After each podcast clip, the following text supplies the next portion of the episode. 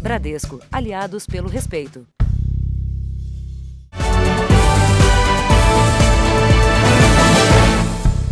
Bradesco, encare o futuro. Abra sua conta pelo app. Olá, boa noite. Boa noite.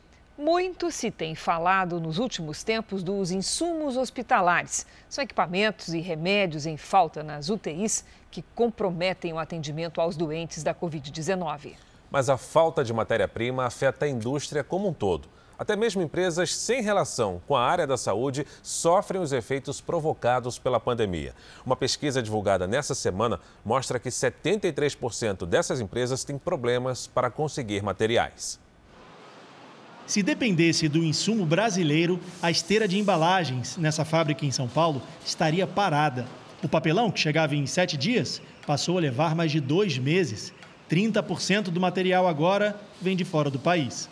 Nós fomos buscar opção fora do mercado brasileiro e encontramos é, no, no Egito, Israel. Essa foi uma opção que nós tomamos porque os nossos fornecedores limitaram a nossa compra e automaticamente o nosso crescimento. A falta de matéria-prima nacional atinge 60% da indústria.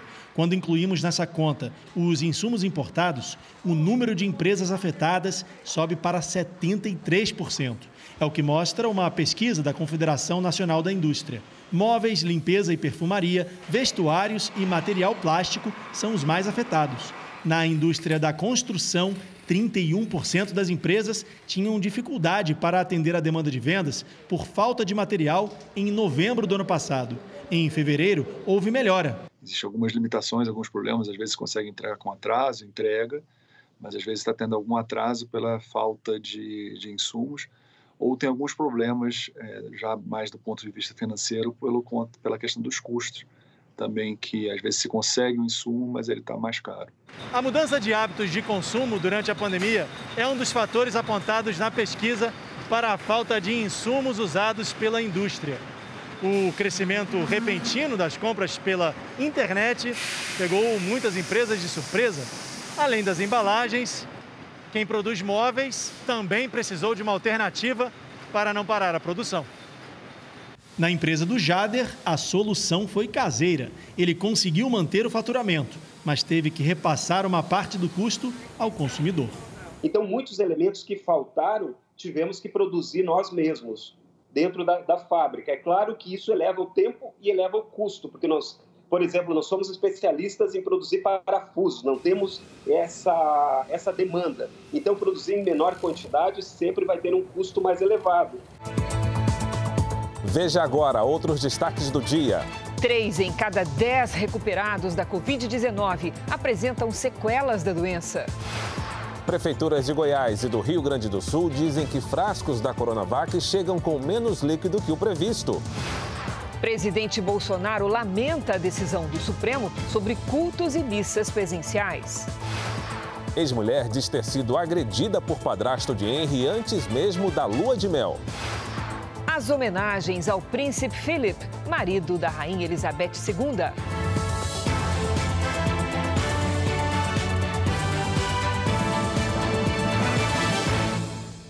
Oferecimento: Bradesco. Novas respostas da Bia contra o assédio.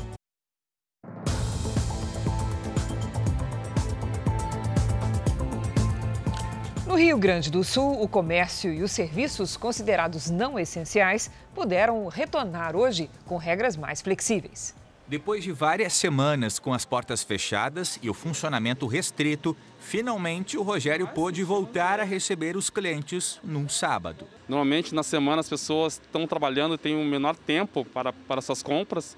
No sábado elas vêm especificamente para isso, conseguem consumir mais, conseguimos uh, atender mais pessoas então, o sábado para nós é a cereja do bolo.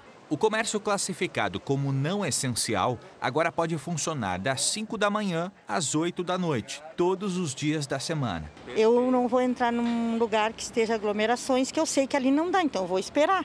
Todos nós vamos ter que ter um pouquinho de paciência e compreensão. Aí vai dar certo para todos.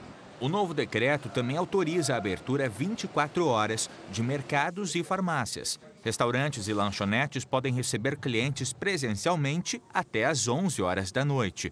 Academias tiveram horário estendido até às 10. A medida entra em vigor após um pequeno recuo da taxa de ocupação das UTIs do estado, que segue com a bandeira preta, de risco altíssimo de contaminação pelo coronavírus. O governo gaúcho não descarta voltar atrás nas flexibilizações, se houver desrespeito aos protocolos de distanciamento. Os municípios seguem com a fiscalização mais rigorosa e entidades que representam as categorias econômicas se comprometeram com o cumprimento das normas. E, além disso, é, é trabalhar na orientação das pessoas, porque tudo que nós não queremos é um retrocesso nessa situação. E, evidentemente, que além disso, nós temos o cuidado com a própria vida, a vida dos nossos funcionários e a vida dos nossos clientes. Quer dizer, essa é uma responsabilidade compartilhada. A Caixa começou a pagar nesta semana a primeira parcela do novo auxílio emergencial. Mas atenção, o dinheiro é acreditado em contas digitais e não pode ser sacado. Por isso, não é necessário ir fisicamente às agências do banco. Alguns móveis da casa da Jo estão na garagem da patroa, que virou uma parceira, uma amiga. Nesses momentos que a gente vê, né? é, a importância de poder você fazer algo por alguém. A diarista viu a renda despencar durante a pandemia, não conseguiu pagar o aluguel e teve o apoio da Gisele, que cedeu a própria casa por algumas semanas para Jô e para a filha. O auxílio emergencial no ano passado foi indispensável. Agora, ela conta novamente com o benefício. Por mais que a gente não queira, a gente acaba atrapalhando o, o, dia a dia, a rotina da pessoa também, né? O auxílio foi disponibilizado para mais de 2 milhões de pessoas, segundo o Ministério da Cidadania.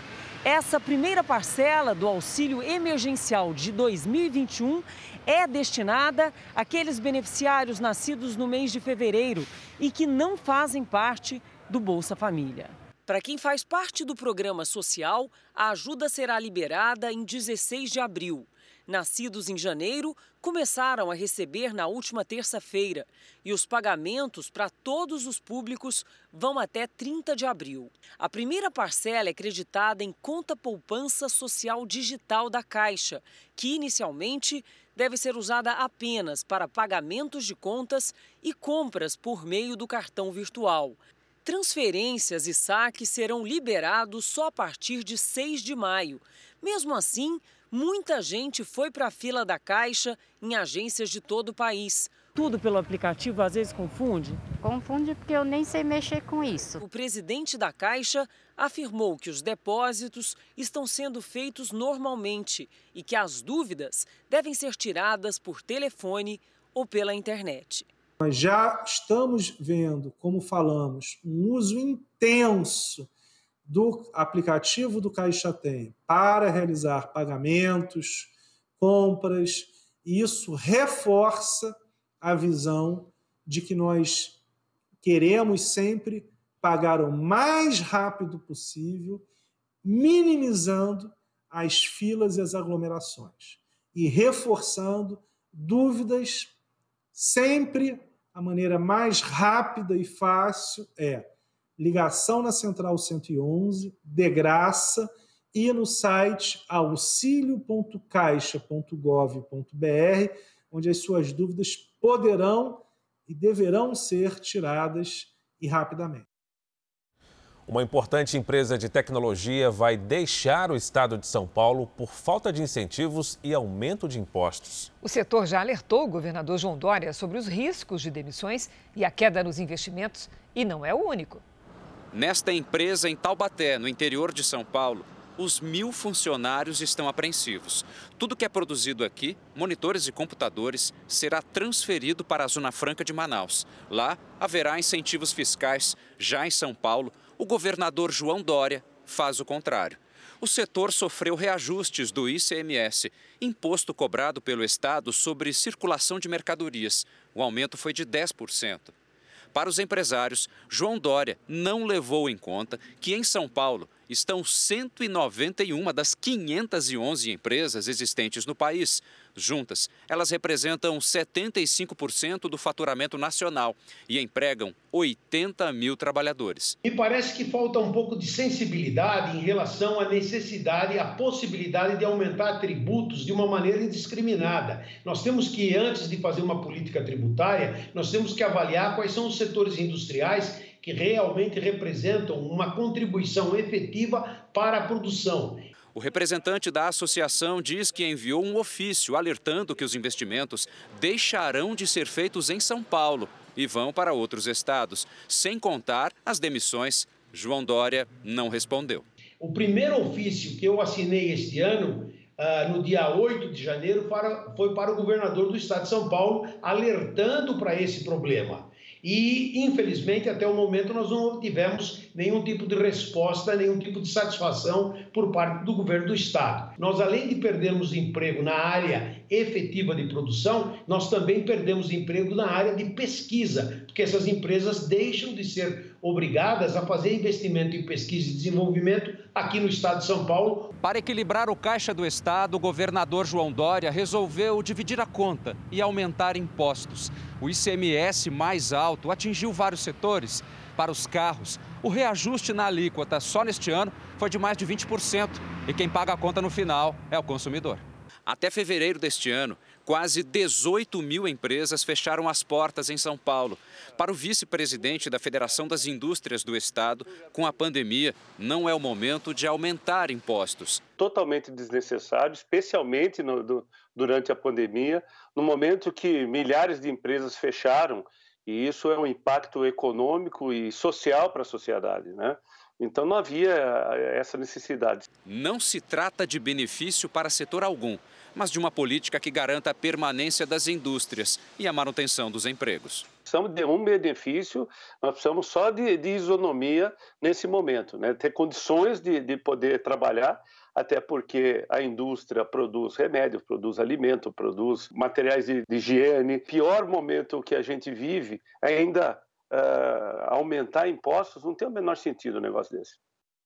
Em nota, o governo de São Paulo informou que os ajustes fiscais tentam compensar os elevados custos gerados pela pandemia e que são temporários por 24 meses. Quem mora nas comunidades imagina que o número de casos da Covid-19 pode ser maior do que o conhecido. Isso porque os testes demoram mais para chegar até elas e o isolamento social é praticamente impossível. Em São Paulo, um grupo está oferecendo testes para que os moradores saibam se estão com o vírus ou se já tiveram contato com ele. Paciência é o que a dona Selma tem exercitado. Medo é o que ela tem sentido todos os dias. Ela já pegou o Covid-19, mas sabe que pode se reinfectar. Eu peguei foi dia 2 de julho do ano passado, né? A minha foi assintomática e de lá para cá eu já tive contato com outras pessoas que tiveram. Hoje, Dona Selma veio participar de uma iniciativa da CUFA, a Central Única de Favelas, que vai levar testes de Covid para comunidades de todo o Brasil, a começar por São Paulo. Os kits foram doados por um laboratório. É, Para a gente é muito importante entender como é que está a pandemia, não só nos grandes centros, mas em todo, toda a comunidade, mesmo aqueles que estão um pouquinho afastados aí da, da, da, da renda. 10 mil pessoas serão testadas. Muitas pela primeira vez desde o início da pandemia, como Maurício. Assim, a gente não conhece, a gente ouve falar, né? Tá fulano morreu e e assim, a gente fica aquele pensamento, será que pode chegar na gente?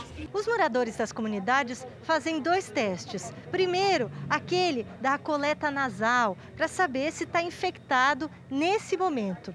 E o segundo é o de sangue, para saber se a pessoa já foi infectada pela doença e se desenvolveu os anticorpos. Esse teste é que vai dar uma ideia de como está a situação da Covid-19 nas comunidades mais carentes do Brasil. A gente precisa ter uma noção de quais são esses números para tomar as ações é, é, para coibir esse tipo de número, porque é muito difícil você levar isso para a comunidade se ele não tem noção de como isso está do ponto de vista estatístico.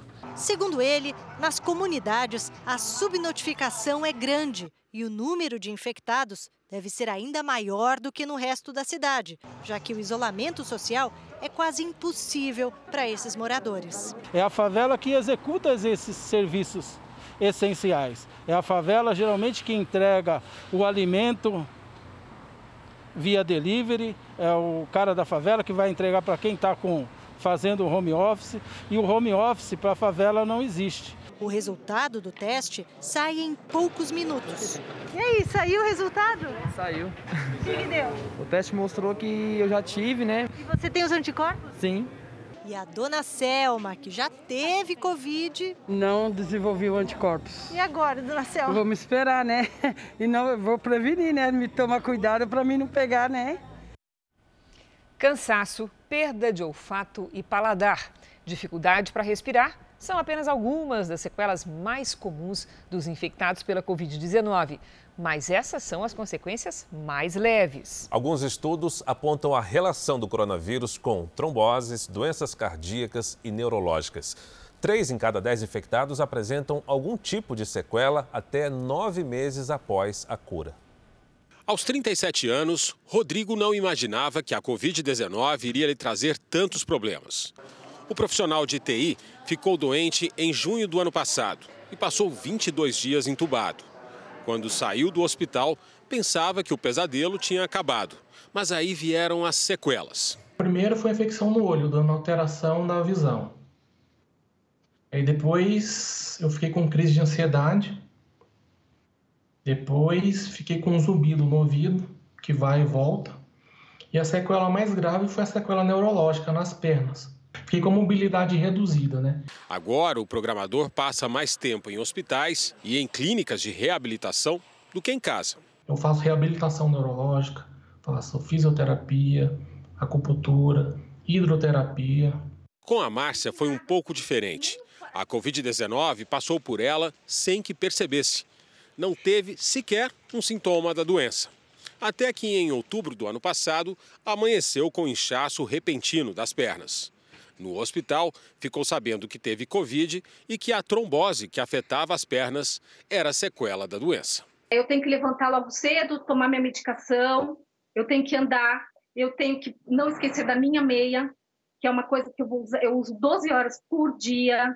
Fadiga, falta de paladar, problemas respiratórios, confusão mental são algumas das sequelas mais comuns da Covid-19. Mas como a doença ainda é muito nova no mundo científico, ainda não é possível saber todas as consequências.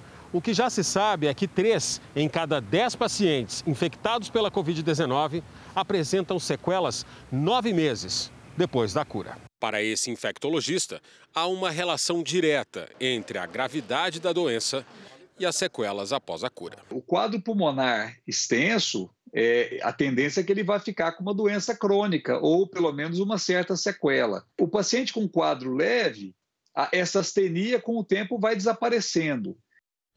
No pior momento da pandemia, as festas clandestinas continuam acontecendo pelo país. Em Minas Gerais, a polícia interrompeu um evento desse tipo com 300 pessoas. As cenas são de total desrespeito às medidas sanitárias. Pessoas aglomeradas e sem máscara. O evento foi em um condomínio fechado em Contagem, na região metropolitana de Belo Horizonte. Olha que beleza. Segundo a PM, cerca de 300 pessoas participaram da festa que foi combinada pelas redes sociais. O evento aconteceu no pior momento da pandemia, com as UTIs lotadas e na onda roxa, a fase mais restritiva do governo de Minas para conter o avanço da Covid-19 as 300 pessoas que estavam lá, todas sem utilização de máscara, sem nenhum tipo de medida preventiva. Foi verificado todos os veículos que se encontravam no interior do sítio. Em um desses veículos foi encontrada duas armas de fogo. A polícia chegou até o local após receber denúncias de vizinhos. O organizador foi detido, assinou um termo e acabou liberado. Em Nova Lima, também na região metropolitana de Belo Horizonte, a Guarda Municipal interrompeu um encontro de donos de carros antigos em frente a um condomínio residencial. Em São Paulo, a polícia encerrou uma festa clandestina em uma tabacaria na zona leste da cidade. Cerca de 80 pessoas estavam no local, a maioria sem máscara. O dono e dois funcionários foram levados para a delegacia e liberados em seguida. Em Campinas, no interior paulista, a Guarda Municipal interditou uma festa em uma chácara com mais de 150 pessoas. A maioria conseguiu fugir. 34 pessoas, entre organizadores e convidados, terão de pagar multas de até 6 mil reais. No Rio, houve flexibilização de algumas atividades. Mas as praias que deveriam ficar vazias estavam bem cheias. Muita gente para pouca fiscalização. As praias da zona sul do Rio ficaram assim, mesmo com proibição da permanência nas areias. Agentes da prefeitura até tentavam orientar banhistas, mas o desrespeito foi visto ao longo do dia. Depois de quase duas semanas de medidas restritivas mais rígidas para conter o avanço da pandemia, o comércio em geral foi liberado para funcionar entre as 10 da manhã e as 6 da tarde. Os shoppings, um pouco mais, por causa das praças de alimentação. Atividades culturais, como cinemas, teatros e museus, também estão permitidas de meio-dia às 9 da noite. Onde o uso de máscara e o distanciamento são mais difíceis de serem controlados, as atividades continuam com restrições. Bares e restaurantes também precisam fechar às 9 da noite e com limitação de público. Depois desse horário, só serviço de entrega. Mesmo após 10 dias de pausa emergencial, a capital, a Baixada Fluminense e a região serrana permanecem na bandeira roxa, a de mais alto risco de contágio da Covid-19. Em Duque de Caxias, mais de 150 pessoas foram flagradas em uma festa nesta madrugada o evento chegou a ser divulgado pelas redes sociais. O local foi interditado pela Polícia Rodoviária Federal. Desde o dia 3 de abril, um decreto estadual proíbe festas e eventos em casas de shows, boates e arenas. O que a equipe encontrou no local foi uma aglomeração de pessoas em pé, sem distanciamento e sem máscaras. A PRF continuará monitorando tentativas de eventos e aglomerações próximas a rodovias federais. Finalmente chegou a hora deles. Começou hoje em São Paulo a vacinação contra a Covid-19 dos professores e dos outros profissionais da área de educação. A primeira dose foi aplicada na merendeira Silmara Cristina Silva de Moraes, na escola Raul Brasil, em Suzano. Foi lá que, em 2019, cinco estudantes e dois funcionários foram mortos a tiros num atentado. A merendeira acolheu vários alunos na cozinha durante o ataque. Nesta primeira etapa, 350 mil professores, servidores e funcionários de escolas públicas e particulares com mais de 47 anos vão receber a vacina. O trabalho deve acontecer em todas as cidades do estado para profissionais que atuam desde as creches até o ensino médio. As aulas presenciais em São Paulo devem retornar na semana que vem. O Jornal da Record traz agora os números de hoje da pandemia. Segundo o Ministério da Saúde, o país tem mais de 13 milhões 445 mil casos de Covid-19 e ultrapassou os 350 mil mortos com registro de 2.616 mortes nas últimas 24 horas. Também entre ontem e hoje, mais de 46 mil pessoas se recuperaram. No total, já são quase 12 milhões de pacientes curados e mais de 1 milhão 255 mil seguem em acompanhamento. Na França, médicos estão preocupados com os efeitos do isolamento em crianças. Muitas apresentam problemas psiquiátricos que ameaçam também a vida. Atrás da porta, um menino de 11 anos é uma das crianças que precisaram de ajuda médica durante a pandemia. Ele chegou ao hospital com os pais, com o coração muito fraco. O motivo é o mesmo que de outros pacientes. Parou de comer durante o confinamento. A maioria tem entre 8 e 12 anos de idade. A psiquiatra Colina Storder explica que casos como esse se tornaram comuns no maior hospital pediátrico da França. Por causa das medidas de restrição, a maioria fica com muito medo de engordar, começa a comer menos e, eventualmente, não come mais nada, explica a doutora Colina. Os efeitos da pandemia na saúde mental das crianças e adolescentes na França provocaram um aumento de cerca de 100% nos atendimentos em hospitais desde setembro. Segundo especialistas, entre os problemas mais comuns estão transtornos alimentares, obsessão por limpeza e até situações extremas, como tentativas de suicídio. Com a terceira onda do coronavírus na França e o novo lockdown no país, os médicos alertam que é preciso redobrar a atenção e perceber o que pode ser a gota d'água para os pequenos.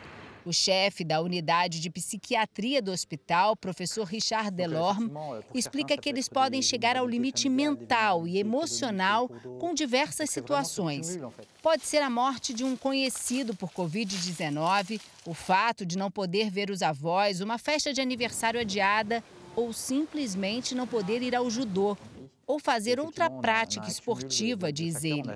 Essa psicóloga explica quais são os indicativos de que algo não vai bem. Então, você está percebendo que tem um excesso de tristeza, que o teu filho ele não está querendo é, é, falar com os amigos na, na internet, que ele não está mais se comunicando com os amigos dele, que ele está completamente desinteressado pela escola que ele está comendo muito mais do que ele comia antes, ou muito menos do que ele comia antes, que ele não está dormindo, ele está passando a noite acordado, ou o contrário, que ele está acordando três horas da tarde, não querendo levantar, com dificuldade de, de levantar. Como prevenção, a doutora Gabriela orienta os pais a conversar com os filhos e estimular que eles mantenham os relacionamentos com amigos e parentes ainda que seja pela internet. O funeral do príncipe Philip, marido da rainha Elizabeth II, foi marcado para o próximo sábado. A cerimônia será restrita por conta da Covid-19 e terá a presença do neto Harry, que está rompido com a família. O luto no Reino Unido começou com homenagens. Canhões dispararam em várias cidades do país. Nas frentes das residências oficiais da realeza, súditos ainda depositam flores. O príncipe Charles, herdeiro do trono, falou sobre a morte do pai. Ele foi devoto ao país, à rainha e à família nos últimos 70 anos. Vou sentir falta dele, disse Charles. Miss my father enormously. Hoje, a rainha recebeu a visita do filho mais novo, Edward, no castelo de Windsor, onde Philip passou os últimos dias e onde acontecerá o velório. Vai ser uma cerimônia restrita. Apenas 30 pessoas devem participar, entre elas o príncipe Harry, rompido com a família, que viajará sozinho. É a primeira vez que ele vai se encontrar com a família real depois da polêmica entrevista que deu ao lado de Meghan Markle para a apresentadora Oprah Winfrey. Harry era muito próximo do avô. Na internet, o casal escreveu: Obrigado pelo seu serviço. Sua falta será muito sentida. Dezenas de imigrantes foram detidos nos Estados Unidos depois de entrar ilegalmente no país. Famílias inteiras arriscaram a travessia pelo Rio Grande, que separa o lado americano do mexicano. Os imigrantes foram levados a abrigos pela patrulha da fronteira no Texas. Só em março, 172 mil pessoas entraram ilegalmente no país. Mais de 20 mil menores desacompanhados estão hoje sob custódia das autoridades americanas. Veja a seguir: prefeituras reclamam que recebem frascos da Coronavac com quantidade menor de doses. E também o Código Brasileiro de Trânsito terá novas regras e o uso da cadeirinha será obrigatório para crianças com até 1,45m de altura.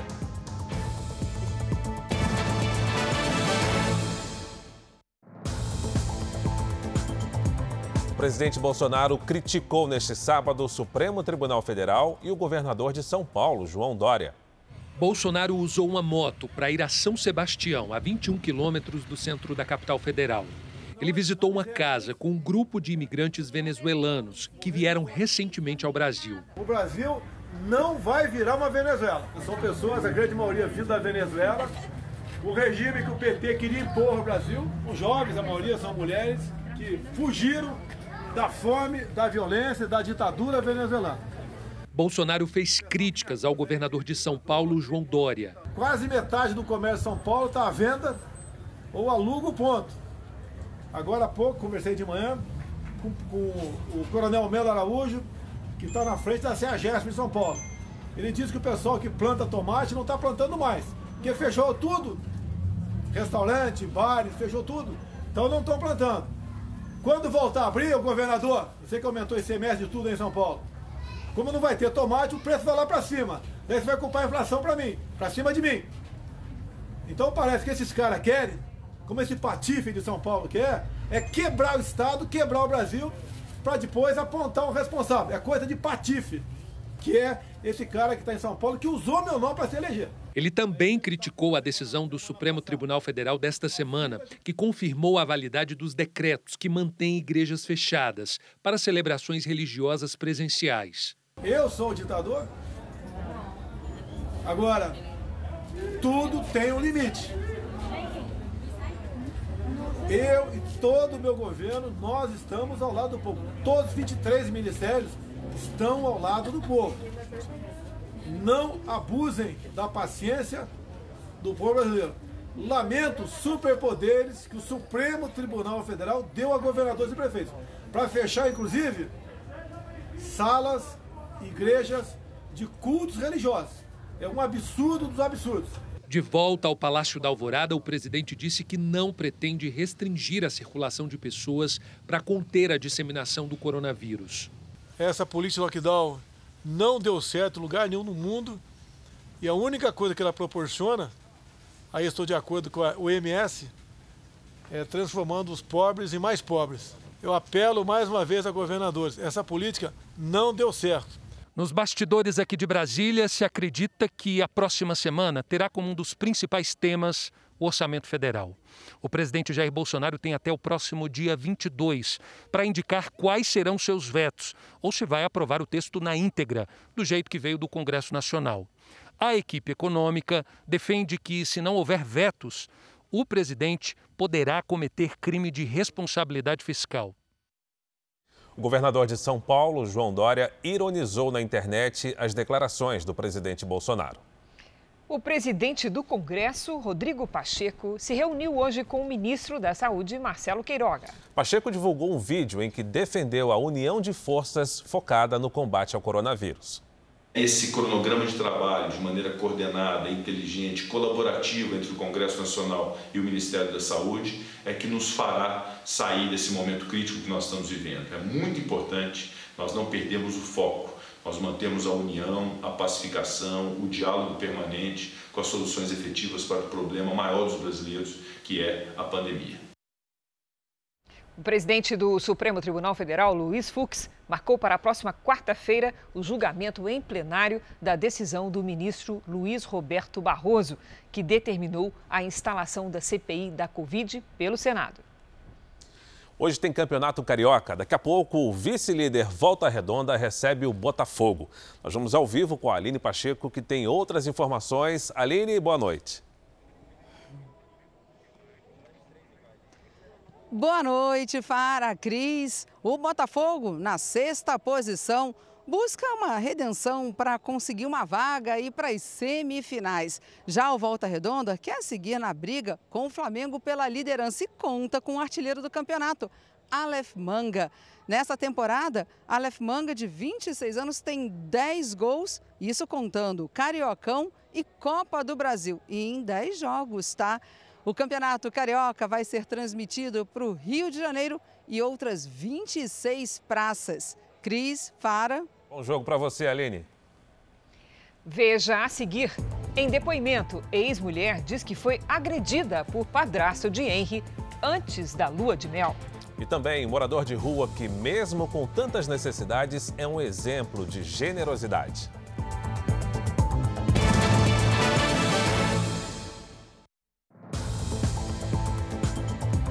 Presidente Bolsonaro criticou neste sábado o Supremo Tribunal Federal e o governador de São Paulo, João Dória. Bolsonaro usou uma moto para ir a São Sebastião, a 21 quilômetros do centro da capital federal. Ele visitou uma casa com um grupo de imigrantes venezuelanos que vieram recentemente ao Brasil. O Brasil não vai virar uma Venezuela. São pessoas, a grande maioria vindo da Venezuela. O regime que o PT queria impor ao Brasil, os jovens, a maioria são mulheres, que fugiram da fome, da violência, da ditadura venezuelana. Bolsonaro fez críticas ao governador de São Paulo, João Dória. Quase metade do comércio de São Paulo está à venda ou aluga o ponto. Agora há pouco, conversei de manhã com, com o Coronel Melo Araújo, que está na frente da CEAGESP em São Paulo. Ele disse que o pessoal que planta tomate não está plantando mais, porque fechou tudo. Restaurante, bares, fechou tudo. Então não estão plantando. Quando voltar a abrir, o governador, você que aumentou esse semestre de tudo em São Paulo, como não vai ter tomate, o preço vai lá para cima. Daí você vai culpar a inflação para mim, para cima de mim. Então parece que esses caras querem, como esse patife de São Paulo quer, é quebrar o Estado, quebrar o Brasil, para depois apontar o responsável. É coisa de patife, que é esse cara que está em São Paulo, que usou meu nome para se eleger. Ele também criticou a decisão do Supremo Tribunal Federal desta semana, que confirmou a validade dos decretos que mantêm igrejas fechadas para celebrações religiosas presenciais. Eu sou o ditador? Agora, tudo tem um limite. Eu e todo o meu governo, nós estamos ao lado do povo. Todos os 23 ministérios estão ao lado do povo. Não abusem da paciência do povo brasileiro. Lamento superpoderes que o Supremo Tribunal Federal deu a governadores e prefeitos. Para fechar, inclusive, salas, igrejas de cultos religiosos. É um absurdo dos absurdos. De volta ao Palácio da Alvorada, o presidente disse que não pretende restringir a circulação de pessoas para conter a disseminação do coronavírus. Essa política lockdown não deu certo em lugar nenhum no mundo e a única coisa que ela proporciona, aí estou de acordo com a OMS, é transformando os pobres em mais pobres. Eu apelo mais uma vez a governadores: essa política não deu certo. Nos bastidores aqui de Brasília, se acredita que a próxima semana terá como um dos principais temas o orçamento federal. O presidente Jair Bolsonaro tem até o próximo dia 22 para indicar quais serão seus vetos ou se vai aprovar o texto na íntegra, do jeito que veio do Congresso Nacional. A equipe econômica defende que, se não houver vetos, o presidente poderá cometer crime de responsabilidade fiscal. O governador de São Paulo, João Dória, ironizou na internet as declarações do presidente Bolsonaro. O presidente do Congresso, Rodrigo Pacheco, se reuniu hoje com o ministro da Saúde, Marcelo Queiroga. Pacheco divulgou um vídeo em que defendeu a união de forças focada no combate ao coronavírus. Esse cronograma de trabalho, de maneira coordenada, inteligente, colaborativa entre o Congresso Nacional e o Ministério da Saúde, é que nos fará sair desse momento crítico que nós estamos vivendo. É muito importante nós não perdermos o foco, nós mantemos a união, a pacificação, o diálogo permanente com as soluções efetivas para o problema maior dos brasileiros, que é a pandemia. O presidente do Supremo Tribunal Federal, Luiz Fux, marcou para a próxima quarta-feira o julgamento em plenário da decisão do ministro Luiz Roberto Barroso, que determinou a instalação da CPI da Covid pelo Senado. Hoje tem campeonato carioca. Daqui a pouco, o vice-líder Volta Redonda recebe o Botafogo. Nós vamos ao vivo com a Aline Pacheco, que tem outras informações. Aline, boa noite. Boa noite, Fara, Cris. O Botafogo, na sexta posição, busca uma redenção para conseguir uma vaga e para as semifinais. Já o Volta Redonda quer seguir na briga com o Flamengo pela liderança e conta com o artilheiro do campeonato, Aleph Manga. Nessa temporada, Aleph Manga, de 26 anos, tem 10 gols, isso contando Cariocão e Copa do Brasil. E em 10 jogos, tá? O Campeonato Carioca vai ser transmitido para o Rio de Janeiro e outras 26 praças. Cris, Fara. Bom jogo para você, Aline. Veja a seguir. Em depoimento, ex-mulher diz que foi agredida por padrasto de Henry antes da lua de mel. E também morador de rua que, mesmo com tantas necessidades, é um exemplo de generosidade.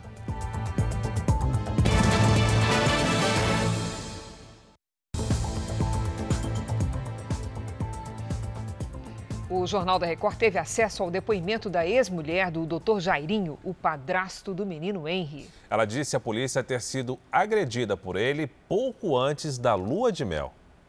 Ana Carolina Neto deixou a delegacia depois de mais de cinco horas de depoimento. Sete anos depois de retirar uma queixa de violência doméstica contra o ex-marido, ela afirmou em depoimento que foi sim agredida pelo vereador doutor Jairinho, com quem teve dois filhos. Na condição de testemunha, a nutricionista contou à polícia que recebeu chutes na canela ao descobrir a infidelidade do vereador e desistir de uma viagem de lua de mel. Disse ainda que ficou revoltada ao ver o perfil criado nas redes sociais pela defesa de Jairinho e Monique Medeiros. Uma das fotos mostrava Henri com o filho dela em uma viagem. Ana Carolina conta que pediu que a imagem fosse apagada e que, ao contrário do que dizia a postagem, não havia convivência dos filhos dela com Henri. Os advogados entraram com pedido de habeas corpus para tentar liberar Jairinho e Monique Medeiros. A defesa alega que o casal está passando por constrangimento e que a prisão é desnecessária. Nos próximos dias, a babá que cuidava de Henri deve ser ouvida novamente na delegacia. A polícia quer saber por que ela mentiu no primeiro depoimento quando negou que existissem atritos entre o padrasto e o menino. Jairinho e Monique são suspeitos de homicídio com agravantes, entre eles a tortura. Eles estão presos desde a última quinta-feira por atrapalhar as investigações e coagir testemunhas. Segundo a polícia, Henri foi espancado na madrugada de 8 de março no apartamento onde vivia com a mãe e o namorado dela, Jairinho. O laudo apontou a causa da morte como múltiplas lesões na cabeça e no abdômen, além de laceração do fígado e hemorragia interna. O casal sustenta a versão de acidente doméstico. Ontem, Jairinho recebeu atendimento médico no ambulatório do complexo de Jericinó, depois de se sentir mal. A campanha de vacinação contra a gripe começa na próxima segunda-feira. A meta do governo é vacinar cerca de 80 milhões de pessoas. Em um momento de pandemia, a recomendação dos especialistas é tomar a vacina e se proteger contra a gripe. Dona Ida vai tomar a segunda dose contra o coronavírus no sábado. Aos 74 anos, a aposentada espera recuperar um pouco da liberdade, mas sabe que a vacina da gripe também é importante me sentir mais protegida. A gripe também judia, né, da gente. É perigoso na idade da gente, né? O coronavírus e o vírus da influenza, o da gripe, têm algumas semelhanças. Os sintomas, como coriza e febre, a infecção que se dá pelo ar e, por último, as complicações que acontecem, principalmente nos pulmões. Muitos casos se tornam graves pneumonias. A gripe mata de 250 mil a 500 mil pessoas por ano no mundo, segundo a Organização Pan-Americana de Saúde. O que poderia ser evitado com esse simples gesto, tão desejado em tempos de pandemia. Nós não conhecemos ainda como é que é o comportamento de um paciente que pode adquirir os dois vírus ao mesmo tempo. Imagina alguém com Covid e com o vírus da gripe ao mesmo tempo. Será que esse quadro pode ser ainda pior? Então, tudo isso são os motivos para que a gente sim deve se vacinar contra a gripe. Quem já foi vacinado contra a Covid-19, seja com a primeira ou com a segunda dose, deve esperar pelo menos 14 dias para tomar a vacina da gripe. O intervalo é necessário para que não haja prejuízo à proteção de nenhum dos imunizantes. A recomendação no mundo inteiro é que a gente não faça no mesmo momento, porque a gente não tem nenhum dado do ponto de vista nem de segurança nem de resposta à vacina. Então, a recomendação é: você toma qualquer uma das duas, seja de Oxford AstraZeneca ou a Coronavac, você deve dar um intervalo de pelo menos duas semanas para fazer qualquer outra vacina, inclusive a vacina da gripe. A vacinação este ano começa pelas crianças, grávidas, indígenas e trabalhadores da saúde. Os idosos serão vacinados na segunda fase, a partir de 11 de maio. Os idosos têm um risco maior. As crianças, elas, uma vez infectadas, elas podem transmitir o vírus da gripe de uma forma muito eficaz e por um tempo mais prolongado. Então, só reforçando, tome a vacina da gripe e guarde o intervalo de duas semanas para tomar qualquer outra vacina. Prefeituras de Goiás e do Rio Grande do Sul reclamam que os frascos da Coronavac recebidos para vacinação contra a Covid-19 estão vindo com menos imunizante do que a previsão de 10 doses por unidade. Com isso, o número de vacinados não tem atingido o planejamento. Cada frasco de Coronavac com 5 ml tem capacidade para vacinar 10 pessoas. A medida de 0,5 ml para cada uma é dosada pelo próprio aplicador. A gente puxa, se vem um pouquinho de ar, a gente tira, mostra para o paciente. Não tem como vir tirar mais, não. As técnicas que aplicam a vacina foram orientadas a registrar quantas doses cada frasco rendeu. Todos esses, por exemplo, só possibilitaram nove aplicações. Tiveram colegas que pegaram frascos com oito, tiveram colegas que pegaram frasco com sete.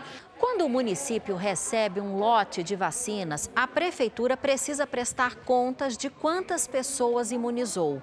Cobrados para atingir a meta, alguns gestores reclamam que os frascos estão vindo com menos líquido do que deveriam. Por isso, menos gente está sendo vacinada. Em Goiânia, a quantidade menor de imunizante já teria gerado um déficit de 4.016 doses. Identificamos os lotes e fizemos a notificação à Secretaria Estadual de Saúde para que seja repassada essa questão ao Ministério da Saúde. Em Canoas, no Rio Grande do Sul, a falha foi notada pela primeira vez nas remessas de Coronavac enviadas entre os dias 19 e 23 de março. O Conselho Nacional de Secretarias de Saúde diz que já levou o problema para o Ministério. Não posso é receber um frasco de 10 T8 e ficar quieto. Então, isso é regulagem de máquina, isso é perfeitamente compreensível e nós temos notificar para poder fazer os ajustes necessários. O Instituto Butantan explica o seguinte: cada frasco da Coronavac tem 10 doses de 0,5 ml, volume autorizado pela Anvisa, e que todos os frascos passam por controle de qualidade. O Instituto afirma que é importante que os profissionais de saúde dos municípios estejam capacitados para evitar desperdícios. Informa ainda que as notificações de rendimento inferior foram investigadas e, em todos os casos, o problema teria origem na prática incorreta da aplicação. Vamos agora voltar ao telão do Jornal da Record para você ter o acompanhamento claro do andamento da vacinação em todo o país. Entre ontem e hoje, quase 470 mil brasileiros foram vacinados contra o coronavírus. Com isso, mais de 23 milhões de pessoas receberam a primeira dose do imunizante, quase 11% da população. O Amazonas aplicou a primeira dose em mais de 476 mil moradores. E hoje, Manaus, a capital do estado, começou a vacinar os portadores de diabetes, obesidade e problemas cardíacos acima de 18 anos. Vamos ao sul do país porque no Paraná, mais de 1 milhão 260 mil moradores do estado foram vacinados. Mas neste sábado a campanha foi suspensa na cidade de Cascavel porque as doses acabaram. Em Santa Catarina também teve problemas com o problema da falta de imunizante. A vacinação foi suspensa na cidade de Criciúma. Em todo o estado, quase 772 mil catarinenses foram vacinados.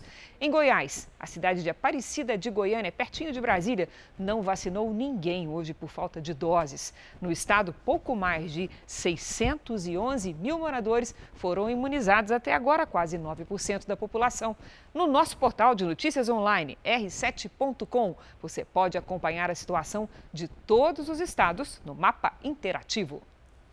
A Suprema Corte Americana decidiu que o governo da Califórnia não pode proibir a realização de reuniões religiosas em casa como uma medida para conter a propagação da Covid-19. Em boa parte dos Estados Unidos, as celebrações presenciais já são permitidas com restrições, inclusive em Nova York. Essa é a quinta vez que a Suprema Corte anula uma decisão do Tribunal de Apelações do Estado da Califórnia. A Corte Estadual tenta proibir encontros em casa com mais de três famílias para estudos bíblicos, uma tradição americana. Foram cinco votos a favor da realização dos cultos domésticos e quatro contra. Para a maioria dos juízes, as atuais medidas impostas pelo governador violam direitos previstos na Constituição. Os juízes sustentaram que a Califórnia não pode impedir os cultos se permite que grupos de pessoas se reúnam em salões de beleza, cinemas, lojas e restaurantes. Sobre as celebrações presenciais em templos e igrejas, cada estado decide as próprias regras. Na maior parte do país, as instituições religiosas já podem funcionar com restrições de capacidade e segurança. Em novembro passado, a Suprema Corte também proibiu o estado de Nova York de impor limites quanto à presença de fiéis nas igrejas. Veja agora os destaques do próximo domingo espetacular. Os depoimentos que levantaram suspeitas sobre a morte de Tom Veiga. Roberto Cabrini conversa com Cibele Hermínio, a viúva do ator. As pessoas estão usando de qualquer coisa para estar tá denegrindo a minha imagem. A relação conturbada entre os dois. Foi a primeira vez que a gente chegou a trocar xingamentos. Ela responde às denúncias da família do humorista de que teria agredido o intérprete do Louro José. Eu não vou falar nada aqui que eu não possa mostrar. Condenado por assassinato no Brasil, ex-policial foragido é localizado nos Estados Unidos. E sabe quem descobriu o paradeiro dele? Foi a mãe da vítima, que luta por justiça há 12 anos. Ela foi estrela na TV e no cinema. Ficou famosa como atriz, apresentadora e pelos 12 anos de relacionamento com o rei Roberto Carlos. Domingo Espetacular conversa com Miriam Rios. Tem seis pessoas na plateia de máscara. O que será que ela anda fazendo? É neste Domingo Espetacular. Logo depois da Hora do Faro. Até lá. O tempo seco, característico do outono, predomina em boa parte do país. Hoje, a umidade relativa do ar ficou 40% abaixo do ideal em algumas cidades de Mato Grosso do Sul, São Paulo e Pernambuco. Vamos saber hoje com a Mariana Bispo como é que fica a previsão do tempo nos próximos dias. Boa noite, Maria. Olá, Cris, Vari, a todo mundo que acompanha a gente. A secura do outono deve continuar em boa parte do país, pelo menos até o final desta quinzena de abril. Em toda essa área clara do mapa, que vai desde o norte de Santa Catarina até o nordeste do país, a massa de ar seco predomina, por isso nada de chuva nos próximos dias. Já no sul, uma frente fria e um ciclone extratropical no oceano provocam temporais isolados, principalmente no Rio Grande do Sul.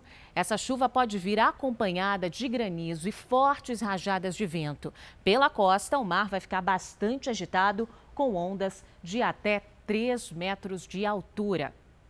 Nas regiões norte e nordeste, os temporais continuam. A chuva pode ser volumosa entre o Amazonas e o sul do Ceará e também entre o Alagoas e o Rio Grande do Norte. No Recife e em Manaus chove forte, máximas de 28 e 32 graus. Em Cuiabá faz 35 graus calorão. Em Brasília, 27, no Rio de Janeiro, 31 em, e em Porto Alegre, 28 graus. E no tempo delivery de hoje, o Orlando, Mariana, quer saber a previsão para a cidade de Luiz Correia, lá no Piauí. A gente se responde, Orlando, sol e pancadas de chuva aí na sua cidade. Até terça-feira a máxima não vai passar dos 30 graus. Já o Diego pergunta sobre o tempo em Serra Negra, no litoral paulista. Tempo firme por aí, viu, Diego? Amanhã máxima de 27 graus. Nos próximos dias a temperatura vai cair um pouco, mas nada de chuva. E você também pode participar do nosso Tempo Delivery aqui no Jornal da Record com a hashtag Você no JR nas redes sociais. E aqui na capital paulista, o domingo vai ser de tempo firme, com máxima de 29 graus. A partir de segunda-feira, uma frente fria pode trazer chuva e queda das temperaturas. Vai fazer friozinho a partir de segunda-feira, viu, Cris? Chegando de mansinho, mas chegando. Pois é. Obrigada, tchau, tchau. Mari. Obrigado, Mariana. Serra Negra, do interior de São Paulo. Na Espanha, hoje foi dia de um dos maiores clássicos de futebol mundial. O Real Madrid recebeu o Barcelona e levou a melhor sobre o rival. O atacante francês Karim Benzema abriu o placar com um golaço de letra. Ainda no primeiro tempo, o alemão Toni Kroos cobrou falta e ampliou. Repare que a bola desviou em dois jogadores do Barcelona antes de entrar. No segundo tempo, debaixo de muita chuva, Oscar Mingueza, meio sem jeito, diminuiu. Final, Real Madrid 2, Barcelona 1. A partir dessa segunda-feira, começam a valer as novas regras do Código Brasileiro de Trânsito. Algumas delas dizem respeito à cadeirinha, que volta a ser obrigatória para crianças com menos de 1,45m de altura. Se as cadeirinhas não acomodassem os pequenos no banco do carro, as estatísticas de acidentes fatais com eles seriam maiores. Se forem usadas da forma certa, a redução do risco de acidentes é de mais de 70%.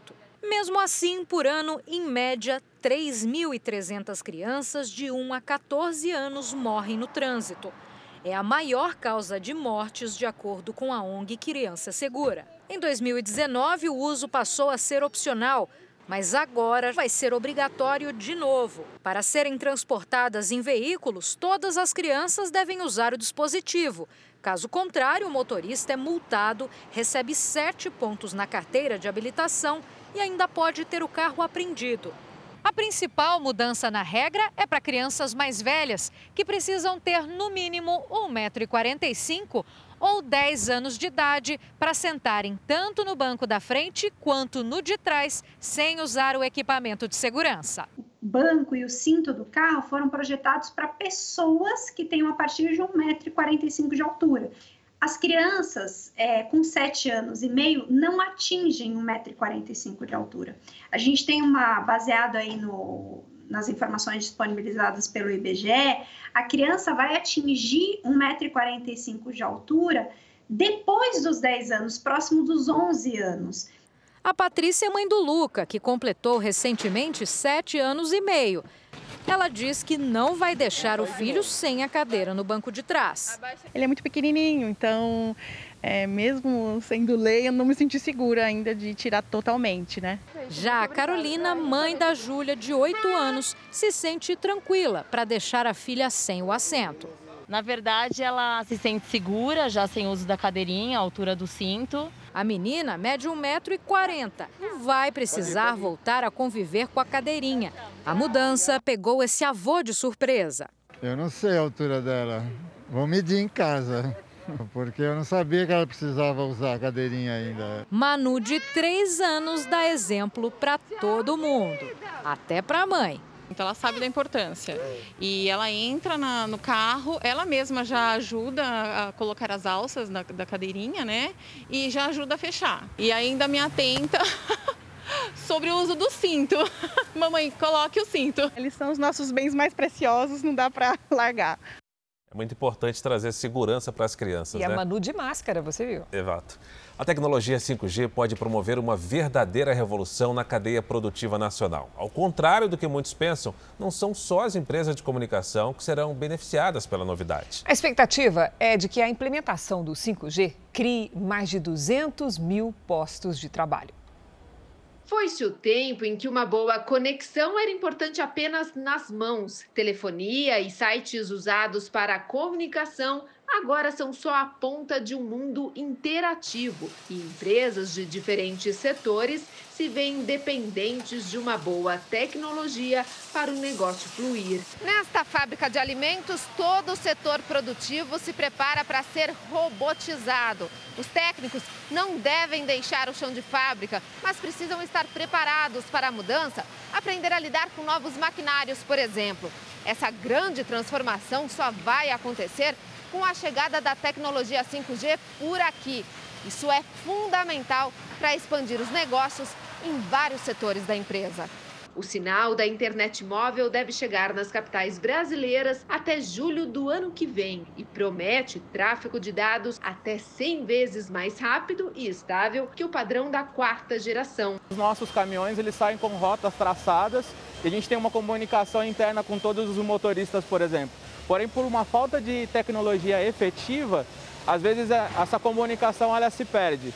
Com o 5G, não, a gente vai poder ter possibilidades de, de ter uma comunicação efetiva de verdade, né? E até mesmo ter novas ferramentas para que a gente possa melhorar também até a logística dentro da empresa, dentro da fábrica. Há três anos, esta empresa implantou um setor de inteligência de mercado para dar suporte às vendas, a leitura de dados da coordenadora, informações sobre estoques de produto em cada localidade e também consumidores que estão em busca de algo específico. Jéssica era a única funcionária.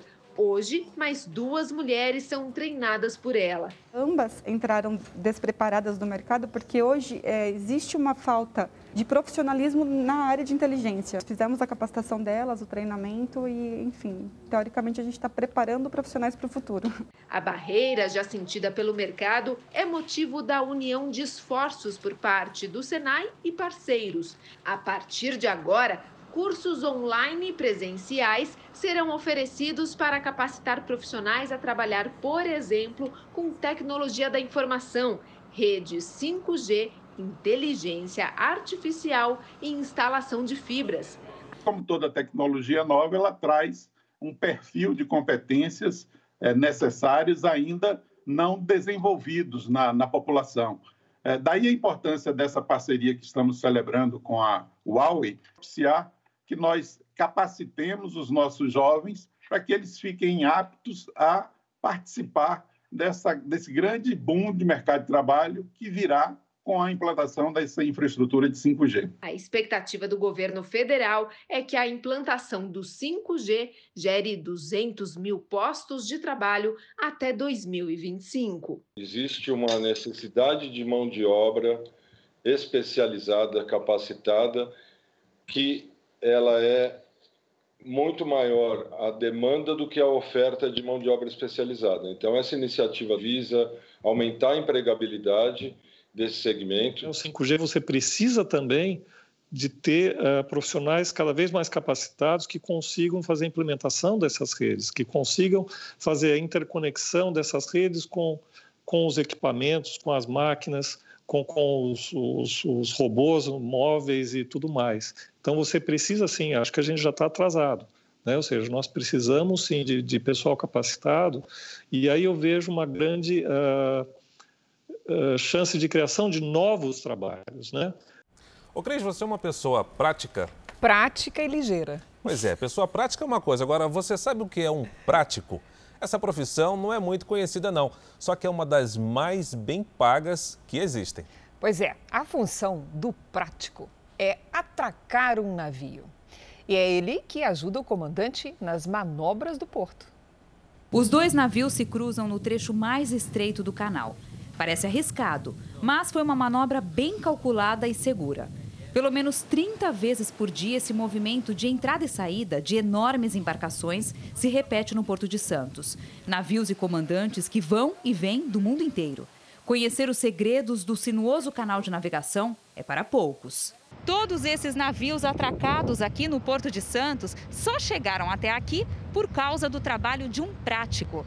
Esse profissional auxilia o comandante a fazer as manobras já perto do cais. Aqui no Porto de Santos, o maior da América Latina, são 60 práticos. Esse navio vai atracar no cais e será carregado de soja. Na sala de comando está um prático, que embarcou ainda em alto mar. O trabalho dele só termina quando o navio atraca. Fábio Abreu usa a mesma escada de corda presa à lateral do navio para desembarcar na lancha, no meio do mar. A intensidade do vento está moderada e foi um dia tranquilo. Mas nem sempre é assim. Em 2018, um forte temporal deixou à deriva dois petroleiros em São Sebastião. Abreu estava no plantão e ajudou a evitar que os navios carregados de combustível batessem nas pedras em Ilhabela.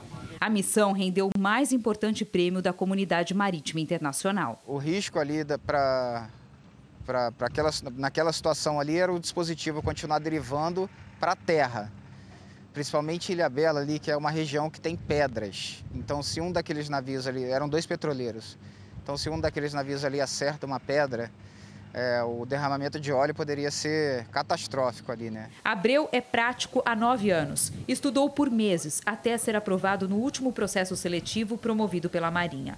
A seleção tem quatro etapas, é bem disputada. E a função é uma das mais bem remuneradas do ambiente portuário, com média de 50 mil reais por mês.